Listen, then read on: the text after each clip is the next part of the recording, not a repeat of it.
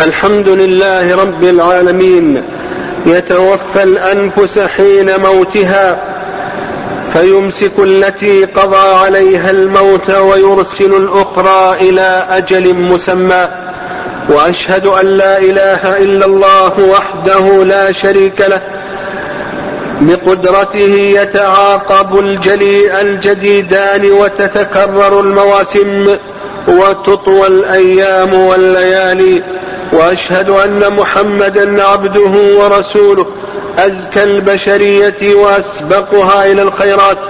اللهم صل وسلم وبارك على نبينا محمد. عباد الله شهر الصيام موسم للبر والتقوى. قال الله عز وجل يا أيها الذين آمنوا اتقوا يا أيها الذين آمنوا كتب عليكم الصيام. كما كتب على الذين من قبلكم لعلكم تتقون. رمضان موسم لتكفير السيئات يجد المرء فيه من العون ما لا يجده في الأشهر الأخرى. فرص الطاعة تتوفر وأبواب الجنة تفتح ودواعي الشر تضيق وأبواب النار تغلق. به تنشرح صدور المؤمنين. به تفصت به تصفد مردة الشياطين فلا يخلصون إلى ما كانوا يخلصون إليه في غيره من الشهور.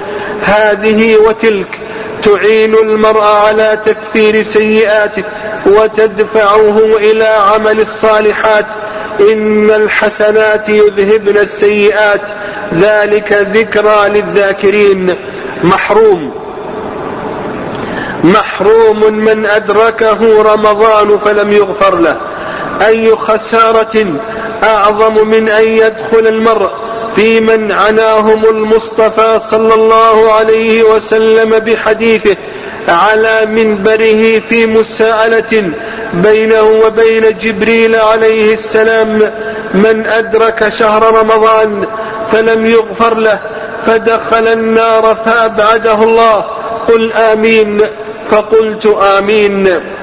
رمضان شهر التوبة شهر التوبة والمغفرة ففي حديث أبي هريرة المخرج في الصحيحين أن النبي صلى الله عليه وسلم قال من قام رمضان إيمان من صام رمضان إيمانا واحتسابا غفر له ما تقدم من ذنبه ومن قام رمضان إيمانا واحتسابا غفر له ما تقدم من ذنبه.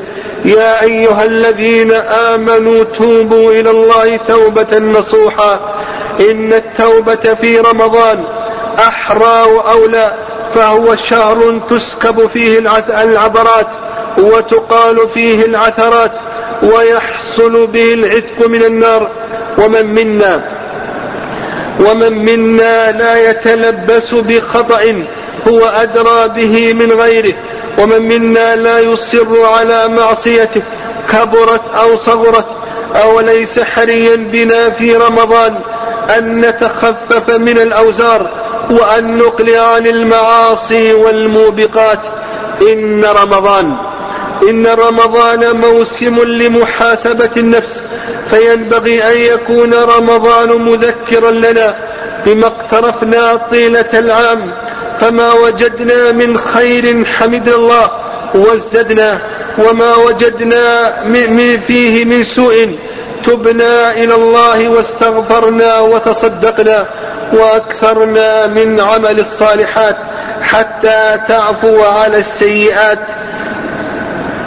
يقول النبي صلى الله عليه وسلم الصلوات الخمس والجمعة إلى الجمعة ورمضان إلى رمضان. مكفرات لما بينهن إذا اجتنبت الكبائر.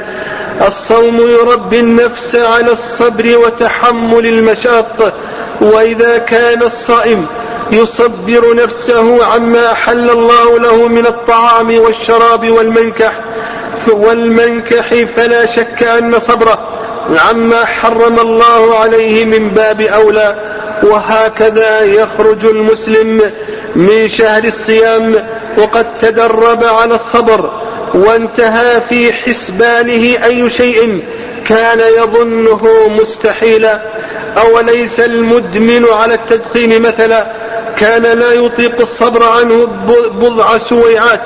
فإذا به في شهر الصيام يصبر عنه الساعات. أوليس في ذلك فرصة؟ للإقلاع منه والخلاص من أسره بدءا من شهر الصيام وهكذا فكل من افتتن بشيء محرم وصبر نفسه فيها في شهر الصيام فجدير به أن يقلع عنه ويتوب إلى إلى مولاه فيكون من من المستفيد من المستفيدين حقا من حكم الصيام قال الله عز وجل يا أيها الذين آمنوا كتب عليكم الصيام كما كتب على الذين من قبلكم لعلكم تتقون. لنحذر من تضييع لحظات هذا الشهر المبارك وبركاته في النوم الذي يؤدي إلى تضييع الصلاة فإن هذا لم يصم رمضان. لنحذر من تضييع لحظات هذا الشهر المبارك في العكوف أمام القنوات الهابطة فإن هذا لم يعرف حقيقة هذا الشهر المبارك. اللهم يا اللهم أعنا على صيام شهر رمضان وقيامه يا ذا الجلال والإكرام. اللهم تقبل منا إنك أنت السميع العليم. وتب علينا إنك أنت التواب الرحيم. اللهم أعز الإسلام والمسلمين وأذل الشرك والمشركين. اللهم عليك بأعداء الدين. اللهم عليك باليهود الظالمين والنصارى الحاقدين. اللهم إنا ندرأ بك في نحورهم ونعوذ بك من شرورهم. اللهم فرج كرب المكروبين ونفس عسرة المعسرين. واقض الدين عن المدينين. اللهم اشف مرضى المسلمين. اللهم اشف مرضى المسلمين. اللهم اجعل ما أصابهم كفارة لسيئاتهم ورفعة لدرجاتهم. اللهم اغفر لموتى المسلمين. اللهم فك أسر المأسورين. اللهم ردهم إلى بلادهم. سالمين غانمين. يا ذا الجلال والإكرام. اللهم آمنا في أوطاننا وأصلح أئمتنا وولاة أمورنا. اللهم اجعلهم محكمي لكتابك وسنة رسولك محمد صلى الله عليه وسلم.